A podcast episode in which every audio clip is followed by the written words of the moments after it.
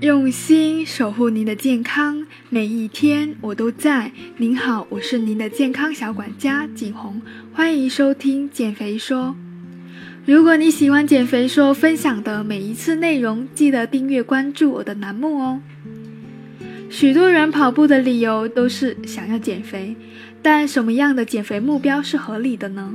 当然是在不影响健康的情况下。一个月最多可以减去多少脂肪呢？关于上次其实有分享过相关的话题，一般健康的减重速度呢是在一个月两到四公斤。那些说自己一个月瘦了几十斤的人是怎么回事呢？今天我们就来弄清一下什么是减肥，为什么别人一个月能够减几十斤，而我建议你只保持每月减四公斤。首先，对于减肥，现实中很多人不知道减重。和减脂的区别，单纯的减重减掉的只是体重，这部分体重包括肌肉和脂肪，也就是说你是减重。这就是为什么这部分体重包括肌肉、水分和脂肪。这就是说你是减重的话，为什么有些女性体重很轻，但体型看上去？就不是很和谐的原因了。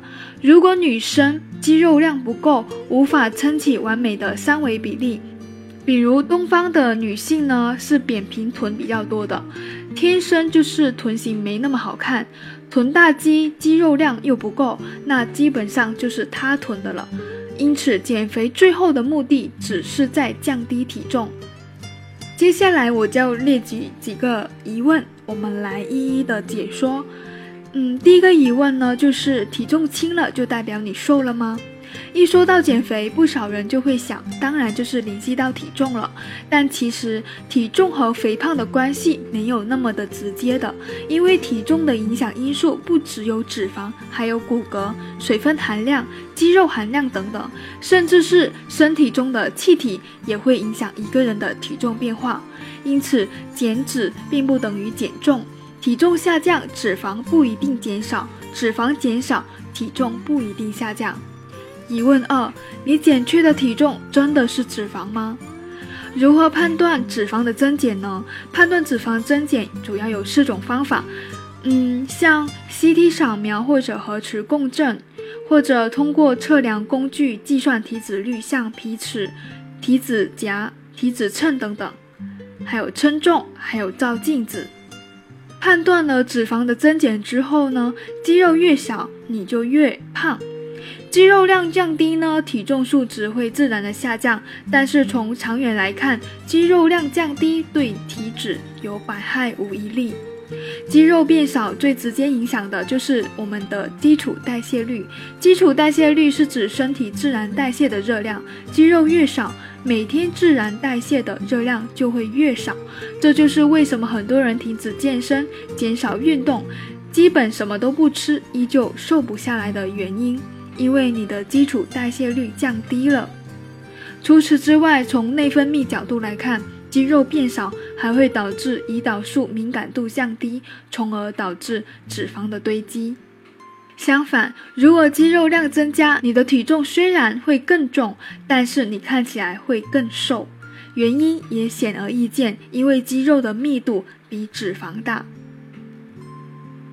还有呢，平时你不是胖了，只是肿了。特别是我们湿气重的人，一到夏天呢，就会不知不觉的肿起来。前两天在办公室，同事说我胖了，我据理力争，我只是水肿。因为水肿对体重影响真的很大，不知道你们还记不记得有段时间裹保鲜膜跑步的风潮，妹子们裹着保鲜膜去跑步机、大马路上跑步，一回来一上秤，果然瘦了。类似的还有像蒸桑拿、暴汗服等等。对于这种减肥法，我之前也介绍过，这只是减去了水分，脂肪一点都没少，这真的非常的不健康，也不科学。因为跟减脂关系不大，完完全全是水分流失的结果。回来一喝水，体重立马就回去了，完全不是长久的减肥之道啊！还有呢，保证肌肉量和避免水肿这两个做到位，你可能会发现自己看起来已经瘦了。之前的分享有教大家自测水肿和解决水肿。